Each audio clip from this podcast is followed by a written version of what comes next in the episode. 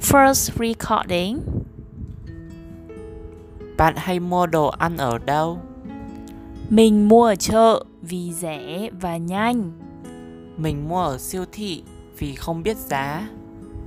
Bạn hay đi siêu thị nào? Mình hay đi Big C ở gần nhà. Big C không đắt lắm. Second.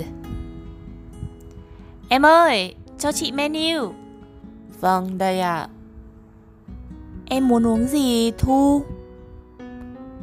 Chắc là sinh tố xoài, ít đường ạ. Ok em ơi, Vâng, cho chị một sinh tố xoài ít đường và một cà phê nhiều sữa ít đá. À không, cho em một sinh tố chuối cam không đường nhé. vâng, hai chị đợi lát. Ngon nhỉ. Mình đi thôi. Em ơi, tính tiền cho chị. Vâng, của hai chị hết 65.000 ạ. Dialogue number 3. Bạn thích ăn hoa quả không?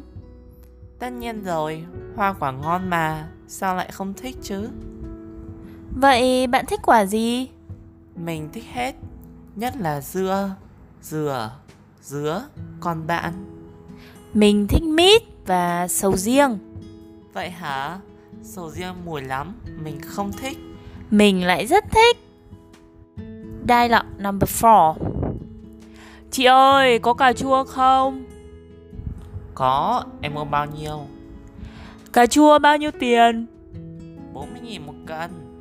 Đắt quá, 20.000 được không? Không được em ạ, chị bán vậy rẻ rồi. 30.000 chị bán không? Em mua 2 cân. Ừ được, gì nữa không? Không, em cảm ơn.